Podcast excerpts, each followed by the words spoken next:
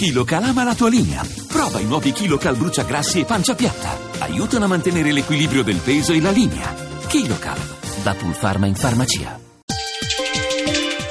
Chiave di lettura Buonasera ad Alessandra Rauti, a chiave di lettura un giallo dal titolo frizzante C'è un cadavere nel mio champagne, edizione idrovolante, il primo romanzo di Marcello De Angelis, giornalista appassionato di Medio Oriente, ex deputato e senatore, che ci porta in una splendida Bretagna sulle tracce di un antiquario appassionato al caso di un cadavere rinvenuto nel porto di Saint-Malo. Ma ascoltiamo l'autore. La trama segue il modello classico dei gialli, cioè il ritrovamento misterioso di un eh, cadavere cui assiste un, un antiquario che si improvvisa detective per cercare di, di scoprire eh, chiaramente chi abbia ucciso la persona in questione e come il cadavere sia finito in un contesto dove effettivamente è molto misterioso che ci sia una cassa di champagne che viene ripescata dentro il mare. Perché un ex parlamentare esperto di Medio Oriente sceglie di scrivere un romanzo e non un saggio politico o, o sui problemi del mondo arabo? Di quel tipo di saggi oggi ne esce uno a settimana, non necessariamente scritto da persone particolarmente ferrate nel campo. La situazione è desolante e in continua evoluzione. Io volevo fare qualcosa che divertisse me, che divertisse il lettore e ho scritto una cosa dove ci sono delle cose belle, delle cose buone, le cose che mi piacciono, dall'antiquariato al bere, al mangiare, dei bei paesaggi e delle belle persone. Colpiscono l'ambientazione in Bretagna e la dedica al cane Vidocq.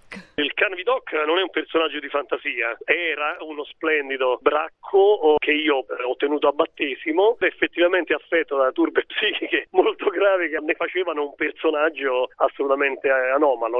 Ho dedicato eh, il libro a lui non solo perché lui è un personaggio cardine di questa storia, ma perché eh, è morto subito prima che uscisse un romanzo che in fin dei conti era giusto che fosse dedicato a lui. Nel libro, che è un giallo veramente interessante, venato d'umorismo, non c'è violenza né sesso né termini coloriti, una controtendenza che ne rende onore esperimento voluto. Mi sono proposto di cercare di usare uno stile, eh, diciamo, in controtendenza, ma anche con in mente chi poteva essere un lettore interessato a questa storia. Nello specifico le mie figliocce bretoni, delle quali io accenno anche nella storia, che sono delle ragazzine ben educate, ancora preadolescenti davanti alle quali io mi sentirei in imbarazzo a usare un linguaggio colorito, a parlare di cose traumatizzanti che sono un pochino alla moda anche nella novellistica attuale. E tutto scrivete a chiave di lettura chiocciolarai.it a risentirci lunedì.